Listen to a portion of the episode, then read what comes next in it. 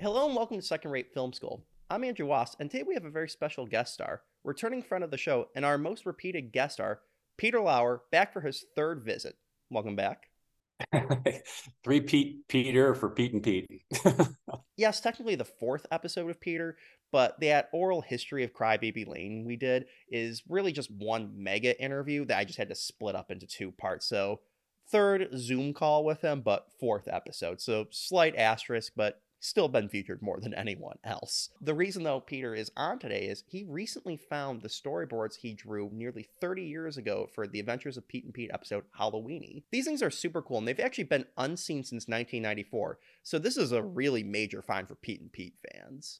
Back in October, I did a picture-in-picture comparison with the episode itself to show how close and sometimes different it was from the final product compared to the storyboards. So if you haven't seen that yet, the link is in the description, and I highly encourage you to go check it out because it is really just amazing to see the craft Peter put into these storyboards and how instrumental they were in making the show. I also highly recommend you check out the commentary track that we did for the episode last year, featuring series creator Will McRobb and Chris Viscardi, who also wrote the episode, and director of photography John Inwood, where we kind of go into the overall plot and the legacy of the episode itself all these years on. Now, what we're here to discuss today is Peter's direction style, the crafting of the storyboards, and the evolution from storyboard to the final product. So, Peter, to begin with, how important are storyboards for you as a director? Well, uh, today I storyboard certain sequences that that demand it, if there's visual effects or stunts or um, a lot of action. And I really, I love, I love drawing storyboards, so it's a, it's a pleasure for me. But uh, when I was doing Pete and Pete, which is the very beginning of my career, uh, I was obsessive about it. It was kind of crazy, and I, I, I drew everything. They're like comic books, and they, they, it wasn't that I just, I didn't just draw the shots I was going to shoot. I would draw the edit, so I would literally draw and have the dialogue appropriate for exactly how I intended it to cut together at the end of the, and I would even time them. I would time the shots and the dialogue, uh, which I think it was a bad habit I got from doing commercials prior to pre- Pete and Pete. So anyways, I, I, I kind of overdid it back in those days. Plus I had reams of notes. Before I ever drew anything, I had, if the, if the script was thirty pages long, I probably had forty-five pages of notes, and then I would draw it. Peter's not exaggerating here. The storyboards were over sixty-seven pages long. He didn't leave anything out. As you saw in the episode comparison, he didn't just do a basic setup of, let's say, Little Pete and Nona on the porch, and then a note saying, repeat shot thirty-two A for all the other times the setup would be used. No, he would do a brand new drawing every single time to just depict the little differences of the characters' expressions, the props being handled, et cetera. What's even more impressive is how detailed these storyboards are. He could have very easily just done little stick figures or just basic drawings to get the idea across, but there's an impressive amount of detail in these, like the kids' freckles, splatter of the eggs, and even writing on props and signs was featured when a squiggly line would have sufficed. Despite the fact that this was never actually meant to be seen by the public, Nickelodeon could have used this as promo material, featured in Nickelodeon magazine, or even made a comic book. Like, Peter, I seriously do think there's a market here for you to put all the storyboards you did for all of your other episodes out in as like a coffee table book or comic book or something. Well, I'll sell them if anybody wants them. Yeah, we can even create new episodes. Get Will and Chris on the phone. We'll have a revival on our hands. Now, the craft and creativity you had in making these storyboards actually brings me to my next point. As previously mentioned, you just directed the episode with Chris Viscardi writing it. So what was that like, interpreting someone else's script into a visual medium that you were going to direct compared to something like Cry Baby Lane, which you both directed and wrote? So was there no difference in your approach to this, or did you feel a little bit restricted, so to speak? Probably not a, terribly different, except that um, I think by the time Cry Baby Lane came along, I had learned to do schematics sometimes and not have to not draw every image. I kind of given myself a break. I, I, I suppose you, you could argue this the, the, the Pete and Pete process, when someone else writes the script, in that case, it was, that was uh, Chris Viscardi wrote that primarily. Arguably a more creative process for me to storyboard somebody else's writing than to storyboard my own, because I've got my own images while I'm writing it. Um, they're, they're both fun, but they're different in that regard. It's, it's fun for me to, to, to imagine, to take somebody else's uh, ideas and translate them. Is a, is a creative process that I enjoy. Now, there's a very interesting aspect at looking at the storyboards for this. you get to see almost an alternate version of the show that never was. Now, while yes, ninety percent of the final episode directly mirrors the storyboards, it's that ten percent that's pretty interesting because it can contain minor tweaks to a full-on subplot being removed. Starting with some minor changes, there are several examples where a character was given a line of dialogue that was originally meant for someone else. The first example comes when Frank was coming to tell Little Pete and Nona that this might be the last Halloween ever. In the final product, Little Pete is given several lines that were originally meant for Nona. Our last Halloween. What? A much larger example comes later in the episode with the origin story of Ned Richmond. As it stands in the final episode, Ellen is the one who tells Big Pete about it, and then he narrates it for the audience. Originally, she just told the story. And the pumpkin eaters caught him. He got roasted for everyone to see. Ned's life has never been the same. Now nobody will go near him, not even in the yearbook. This segment actually contains a much bigger change as well because originally Big Pete and Ellen were supposed to have witnessed the Ned Richmond story as well instead of just hearing about it as an urban legend. So Peter, when it comes to changing the lines like that, how far in advance would you guys know about this? Would it be a writer's room thing or would it have been on the set day of let's just change it up and give these lines to Michael and Danny instead? And likewise cutting Big Pete and Ellen out of the flashback, would that have been a creative decision, or would that have been a scheduling issue of not being able to have the kids out that late at night again, or you just don't have time for another camera setup? I no, I, I don't actually remember. It's been a long time, and unfortunately, uh, I, I found my original book for for this particular episode, which had all my notes, it had the script, it had all the storyboards, and, and other production information. Um, as you can see, I just moved. You know, we just moved to a new place, and in the move, wherever I put that book, I can't find it. I have everything else, but I don't have that. I don't have this one episode, unfortunately. So I don't really remember exactly. Um, I, it would be good for me to re just re read the original script and review it, but um, I know that I, I imagine that most of those changes were made ahead of time, at least a little bit ahead of time. Because when we were filming the all these Pete and Pete episodes, um, the the you know as you can see the I, I, they were storyboarded very uh, specifically. There there may have been some changes that were made after I stored between storyboarding and actually beginning production, actually shooting it. Um, that might be indicated in the storyboards, but the. Uh, um, And generally, once we got to set, we shot we shot what was what was boarded. Um, even and in, the, in those days, because we were you know we didn't know what we were doing. in in those days, we, the uh, we were so it was like a challenge. Like we're gonna we've got way too many shots. We've got three hundred shots to get in, in you know five days with kids, and it was like a challenge to get the shots. Even at the expense of doing more takes when we probably should have. So I'd be like, you know, take two, great, moving on. It was like Ed Wood, you know. So I, I, I suspect that um, that not too many changes were made once we started shooting. Now, Peter actually brings up a pretty interesting point here about the number of shots being daunting and having to eliminate several setups just for time and giving the lines to already existing setups. Um, a great example of that comes when Frank was talking to Little Pete and Nona, as previously mentioned. The final episode just features a shot reverse shot of Frank on the walkway and the kids on the porch. Initially, though, there was a third setup perpendicular to the walkway showing all three characters at once, which was obviously cut. That was probably done for, for to save time. That was probably done on the day, I'm guessing. Now to move on to some more major changes, one of which is actually featured in this scene. In the final episode, Frank travels on an electric bike that kind of reminds me of the bike Macaulay Culkin rode on in The Page Master. Originally, though, he was depicted to be in a souped-up golf cart. Now, the interesting thing you can actually see on the storyboard is that Peter went in later with a different pen and drew the bike over the golf cart. So obviously, this is a much bigger difference than just changing up who says a line or eliminating a camera stuff, which could have been done on the fly. This obviously had to have been done well in advance of the production date. So, Peter, do you recall, was this a budgetary concern where Nickelodeon's like, hey, we're not going to give you the money for a souped-up golf cart for literally one shot? Or was this Chris deciding to change it in the script because it would be more comedic to see him on this dinky bike instead? Uh, I, I don't remember, but what you, what you you just what you just proposed sounds very plausible. Prop department probably was like, you know, we can do a better job with a bike than the golf, the golf cart. We, get, we can save money there and put it somewhere else. That that sounds reasonable to me.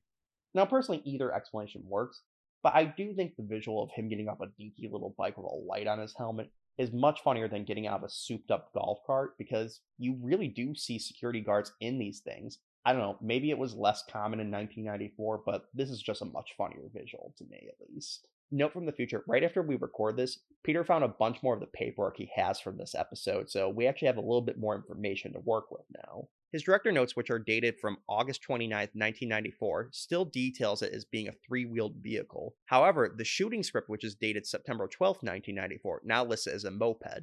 So whatever the reason was, this was actually changed pretty late into production, given the fact the episode aired on October ninth. Now, moving to the biggest changes, there were several monologues and a whole subplot removed. Starting off in the cold open, Big Pete has a longer monologue that goes into a bit more detail about his dislike for the holiday. Now, while not completely necessary to be featured, it does add a little bit more context and does touch on the element of him growing up and being too old for Halloween, which we do see in the episode. We also get a dirty joke of him watching a fifties B movie titled It Came From Your Anus, which you can see Peter crossed out with a different title, as that clearly wouldn't have been allowed. Additionally, the moral of the episode is actually slightly different in the storyboard versus what we got in the final episode proper. In the final episode, the Petes celebrate Halloween, and Big Pete is a full lover of the holiday again, and we get the implication that he plans on going to trick-or-treat next year with Little Pete to help him break the record. In the storyboards, Big Pete does still have the renewed respect for Halloween, but his relationship with it is far different than the final episode. He flat out states he never went trick-or-treating again, but he's still glad that the holiday exists for the kids who do. So basically the difference is, in the final episode as it aired, Big Pete learns the moral of, don't be a Grinch, you could never be too old to experience the fun and love of Halloween. And while Mike Maronna was sixteen, so little too old to be trick-or-treating, that is a nice lesson for the younger target audience of the show who may have been feeling they were too old to be trick-or-treating, but in reality could hold on to that fun for another Halloween at least. Conversely, the original ending still does have the theme of don't be a Halloween Grinch for Big Pete, but it's a little different in the sense that Big Pete now enjoys the holiday the same way adults do, like his parents, Frank, et cetera, but does leave behind the trick-or-treating element of it. Both endings are really good and still do have very similar themes and morals, but you can see how one line being changed really impacts on what the story's meaning is supposed to be. Now, the biggest element that changed in the episode is a whole subplot's removal. The subplot would have been the dad and Frank having a feud over dad's Halloween decorations being out of regulation, which Frank has to keep fining him for. As it stands, in the final episode, not one bit of that is present. All you really get with the dad is him setting up decorations in the background and helping little Pete carve his pumpkin. I don't even think he has a line. So, Peter, is there somewhere in a vault at Nickelodeon all this deleted footage, or was that cut out way ahead of time? I think I think it was cut beforehand. I don't rem- I don't recall filming that that subplot. Um, poor Hardy. Yeah, he. Uh, I, I I wish I could. You know, if we had Chris Viscardi would probably remember that better than I do. But I, I don't I don't think we ever filmed it. I have, I have no I have no picture in my mind of of filming that stuff. Um, note from the future again, according to the shooting script, which is dated September seventh, that entire subplot had been cut out by then. Um, Dad does still have a few lines that aren't featured in the show, and Big Pete's monologue still is in there. So potentially those were filmed, but seemingly the subplot had been cut out before filming actually began. So no hashtag release the Lauer cut. Now, was it detrimental to cut all this out? Mm, kind of. On one hand, it is always nice to see more of the parents, and I really do like the joke about how Frank is powerless to stop a bunch of kids, but is like on a power trip when finding Dad over and over throughout the episode. It is also really nice to get that sweet moment where you get the implication that Dad's love for Halloween has rubbed off on little Pete. You know, it's just a very sweet moment between the two. That being said, the episode is obviously focusing on the brothers' dynamic with Halloween, not the father's. Um, and also with Big Pete struggling so much about, is he too old for Halloween, to have an adult loving Halloween just as much as little Pete kind of muddies the water a little bit. I suppose if we kept the original theme of learning to be able to love Halloween, but still put some elements to the side as you grow up would work. But in the final episode, having Big P have to embrace his inner child, it kind of, you know, overshadows it. Now, while the general moral would have been changed by the inclusion of that subplot, and it thus then makes sense to cut it out, several of the other changes obviously were more production issue of you don't have time to do as many camera setups. One change that doesn't fall into either of these categories is Big Pete's monologue. We see that camera setup is used extensively throughout the episode, and it fits the theme of the show in general. So, Peter, do you know why there would be this decision to cut this one line out? You know, he was um, so, sometimes with Michael Maronna, who played Big Pete, um, his voiceovers, you know, he he never blinked. He would he would he would do those opening those those, those monologues and would introduce the storylines, and he would never blink. And uh, it was kind of it was kind of charming, and it became kind of a, sort of a thing that uh, it was just a, a you know a hallmark of of Big Pete. He would not blink during these these storytelling. But it also get, becomes, if you hang on it for too long, it becomes a little a little strange, and it's possible that got cut down to just sort of take the onus off of it becoming. Drawing attention to itself, perhaps, you know?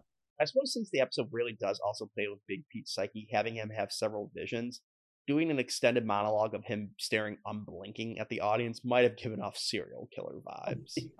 Now, obviously, we've been focusing mostly on the changes in the storyboards, but I really want to stress how close this is to the final product. I didn't take many editorial liberties while putting this together. The only examples that are really noteworthy are for shots like when Frank is talking to Little Pete and Nono, as we had previously mentioned, a camera setup was dropped. So I did just reuse a previous existing close-up of Frank because that was what the shot was. The biggest thing I changed was when Ellen shows up to Big Pete as a vision, telling him to smash the pumpkin. Originally, the visions of her appeared reversed from how they were in the final episode, so I just mirrored the image in Photoshop for consistency's sake. Now, I bring this up not to pat myself on the back about how great my editing skills are, though they are pretty impressive. Um, no, I bring this up because I really just like to highlight how efficient the crew was in using these things to make the final episode. The changes I've described have only accounted for like a minute or two worth of footage, so it is very impressive how just, you know, free-flowing and natural the show feels, but to find out how meticulously planned it was. Yeah, and that was, um, like, you know, I didn't. I didn't know any better back then. Too, I didn't know. I, I didn't know to give myself options because you don't. You know, there. I'm. I'm sure there are instances in this in this episode and uh, as everywhere else, where because you know in those days you had to shoot a, a show to to time. You, you know, there were commercials took a certain amount of time, and you had I, I probably was twenty-one and a half or twenty-two minutes for the actual half hour episode, and it had to hit exactly. So sooner or later, you're gonna ha- you're probably gonna have a little too much material. It's gonna get edited down, and when you're when you're when you're trying to sh- when you, if you put the when you put the full piece together and it winds up being just you know twenty-eight or twenty-nine minutes, and you've got to lose six seven minutes whatever from it. Those can be really hard choices to make. You know what what do you cut out when you shoot something uh, and you've given yourself options in the way you you photograph it. It makes it easier to make those cuts and successfully. I didn't know that yet. So I was, I was, I was, you know, shooting for exactly an edit that was in my head. It's very, it's very true to what you see on the screen because we didn't shoot anything that wasn't planned. Now, Peter actually brings up an interesting point about them not shooting something that wasn't extensively planned. Even when things were changed later in production, you can still see some pretty extensively drawn out storyboards. Originally, the Pumpkin Eater attack on Mischief Night was done in a much different style and lacked a lot of the elements that we'd see in the final product. However, we do see in the storyboards an insert sheet that looks like it was done at a different time in a different pen that's not in the same page or shot numbering system as the rest of the storyboards. You can also see, while still pretty complex, they are much more simplistic and smaller than all the other storyboards throughout the rest of the episode. So basically what we got was a hybrid between Peter's original more detailed storyboards and the quick nitty-gritty ones he did at a later time. You can really see the dynamic nature of the episode forming in these storyboards and really get a feel for the high-paced energy the edits imply. This half page counts for like ten seconds of the show. Again, the storyboards are like sixty-seven pages long for a twenty-two minute episode. They are so detailed It is incredible. And that's where I should share my gripe I have about how detailed these are, that this was a nightmare to edit. I'd be working for like four hours doing like fifty to sixty panels and then realize, oh, I've only done like a minute of the show. Yeah. This was not worth it at all. I completely regret starting this project. Damn you, Peter, for finding these. Sorry about that. I kid, I kid.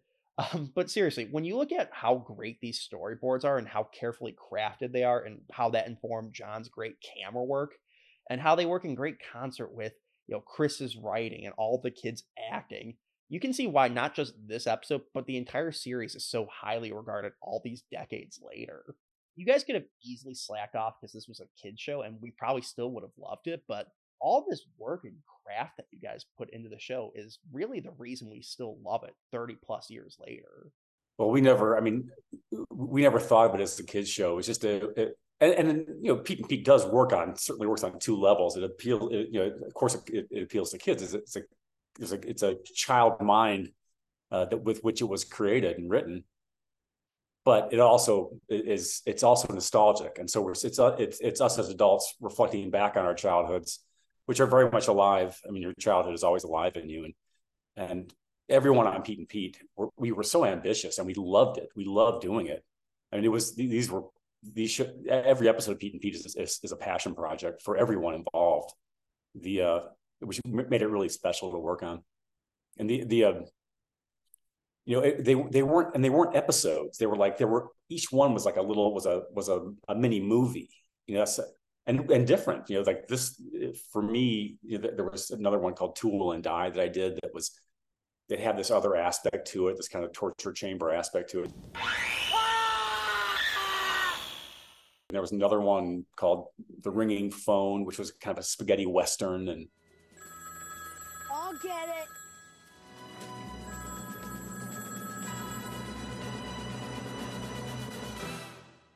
And of course, this one is a is a horror, you know, has a is the horror genre effectively being uh, exploited and those tropes. So yeah, every, every Pete and Pete had was its own universe, and and and yeah, we just, everybody gave their all, you know. Exactly. Now, when I go back and rewatch the shows I grew up on, I'd say the vast majority hold up just as well as I remember. There are very few examples where I look at a show and be like, "Oh my God, why was I watching this? Why did I like that?" Um, but even rarer are shows that I look at and I'm like, oh my God, this is even better than I remember. And Adventures of Pete and Pete is one of them. As a kid, I loved the show because it felt so realistic and so true to life. As an adult, I love the heightened sense of reality surrounding the story and how it perfectly encapsulates how kids view the world. Of course, the bullies are so bad, the police are afraid of them. In reality, the cops would only put a mild amount of effort into catching the kids. But to a kid watching that, it's complete anarchy. The police are helpless. It, it, it foreshadows cartels. Exactly. So as we wrap up, I just really want to thank Peter for coming on again today and sharing these storyboards with us. Again, any of the ones that you did for all of your episodes would have been great to see, and it would have been a nice little peek behind the curtain into Pete and Pete. But I think it's especially appropriate to do this fan-favorite episode of Halloweenie. Seeing the craft that went into creating these and knowing the amount of effort you guys put into making the episode itself is just truly amazing. And you can see why it's such a fan favorite episode all these years later. By the way, did, did you, you know, there was the guy in, uh, he was an artist in Seattle who did, uh, he, he, he took the show and he did a thing called um, thirty days of Halloweenie. It was, a, it was, an, it was this like probably twenty twelve. And he he obviously grew up with, he saw Pete and Pete when he was a kid, obviously, and becomes a, a, a young adult. And he's an artist. Uh, and uh, he he he rendered shots from from this episode. And he, he would put one out in full color every day of uh, every day of, of October of that year, leading up to Halloween. And um, some of them got made into T-shirts and posters. You can buy them online. I never got A, a, a royalty from them. I never even got a free T-shirt. I'll give you any royalties this one makes. But I, I, I, I've, I've, I've lost the guy's name. I, there, I was really impressed. They were very. I, I was really, you know, proud that this guy did this, and I, you know, I'm, I'm not. Um, I have no, no qualms with him doing it, but uh, I'd like to find him if he sees this. I'd like to get a hold. I'd like to get a hold of him and uh, and uh, I don't know what. Talk to him about it. Yeah, Guy, if you're watching this, um, comment below and I'll connect you and Peter for a finder's fee, of course. There you go. But yes, those images really are cool. I actually used them for the thumbnail of the video last year, so you can really see how cool they are. I actually really like comparing them to the show and now your storyboards just to see the final product and two different artistic interpretations all side by side. Obviously, since he's working directly from the frames of the show and your storyboards are basically one-to-one with the final episode, as we said, it's just great seeing the wide range of depictions of these moments across the two different mediums and three different styles. I'd love actually to see more comparisons to your storyboards and the final products and the fan art. Heck, like I said, I'd love to just see your storyboards on their own. I'd buy a coffee table book of them. Yeah, we can call it the Lauer Collection. We could do it for all of your episodes. You did five, right? I did, yeah, I think I did, uh, yeah, the first season I did Tool and Die, and there was a car trip one, and then I did, uh, yeah, season two was, I did Halloweenie, and I did the Ringing Phone, Spaghetti Western one. Then the swimming, yeah, the swimming pool, which I have not seen, I haven't seen that since way back then. They never released season three, right? That never came out on D V D. Yeah, the story was they had screwed up and already made up all the discs without getting the music cleared for one episode and couldn't secure the rights. I'm pretty sure that actually is true and not just Nickelodeon didn't like the sales of the first two seasons, so they just decided not to release a third set. Because there's an image that's been floating around online for years of a purported third season D V D box set that looks pretty legit. It's got the Nickelodeon Rewind Collection logo and looks pretty much in the style of the other sets that were being put out at that time. As to what happened to the sets themselves, well, I'm pretty sure they no longer exist. But the urban legend is that there's a warehouse just somewhere with pallets of these D V Ds just ready to go out to the fans one day. But again, I doubt that's true. Why would they be keeping them if they can't sell them? It's been fifteen years. They probably destroyed them. That being said, I really do want it to be true because maybe I can do a Raiders of the Lost Ark style expedition to find them one day. Yeah. Unfortunately, this show is impossible to watch legally. Outside of a few of the shorts, the show isn't streaming anywhere, and the first two season D V D sets are long out of print and super expensive on the secondhand market. That's so weird. I wonder wh- why why they wouldn't, because Nickelodeon spent, I mean, really uh, years, uh, decades, if not decades, kind of trying to recapture the magic of Pete and Pete in other series, a few of which I worked on. Uh, but it was never the same. I mean, Pete and Pete was the was the the apogee of, for me, of live action Nickelodeon. It's super bizarre because there are a handful of other Nickelodeon shows that have had very spotty physical and digital releases over the years. Clarissa Explains It All is the other one that always comes to mind, only having the first season released and only a handful of episodes available on streaming. If it really is music right issues, I really can't imagine why it's impacting the entire series. Not every episode had copyrighted music in it. Basically, if a few episodes is what's holding Nickelodeon up from releasing all of it, I really think they should take a page out of Warner Brothers' book for what they did for the new Scooby-Doo movies. That was the series that had all the different guest stars like The Addams Family, Three Stooges, Harlem Globetrotters, et cetera. Years later, Warner Brothers famously had a difficult time releasing the show on any format because they had to get all the different estates to sign off on it. But instead of letting a handful of estates that were being problematic hold up the entire series, they just released most of the episodes as the almost complete series. And then several years later, when they got all but one of the episodes cleared, they just released those episodes as the lost episodes. Basically getting half the episodes of Pete and Pete on streaming, to me, is a lot better than getting none of the episodes of Pete and Pete on streaming. You, you would you would think it would be worthwhile, because they, also these shows kind of stand the test of time, right? They're, they, they exist in a timeless alternate universe, you know? For sure, other than the four by three aspect ratio and the fashion choices, nothing in Halloweenie or the vast majority of the episodes is particularly dated in any way. Right. Most of the show is just based in childhood antics that are timeless to any generation. Well, there's, you know, I was watching uh, Wes Anderson's um, T V series, the, doing the Roald Dahl uh, stories, and I think he's shooting four, four by three, so if, you know, it doesn't bother anybody when Wes Anderson does it. So. Exactly. Now, if the four by three thing, that actually brings up something that drives me crazy, where you see a lot of these older shows basically being reverse pan and scan to make them sixteen by nine artificially. Oh, it looks horrible. This looks horrible. Yeah, people need to be adults and just realize there were limitations to technology at the time, and this was the proper way to see it and just deal with it. It makes absolutely no sense to me. It, it looks terrible when you do that. It's not, it's, it's, it, it ruins, every single composition is ruined by that process.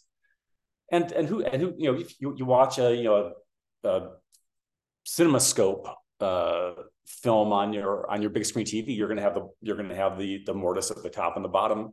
I mean, we, it, it happens all the time. Plus many filmmakers choose to use four by three or different formats for expressive reasons, you know. So it, it's like to to to fight that. Uh, you just ruin you just ru ruin the image, and um, for no gain whatsoever. To fill to fill a space on a wall, you know. There was there was a period of time when we were, when we were as a society transitioning from uh, the four by three television screen to to wider screen, you know, flat screens and whatnot, and. Uh, There was a period of time in television where you had, where we would shoot. You would it was called you would protect, you would protect for widescreen.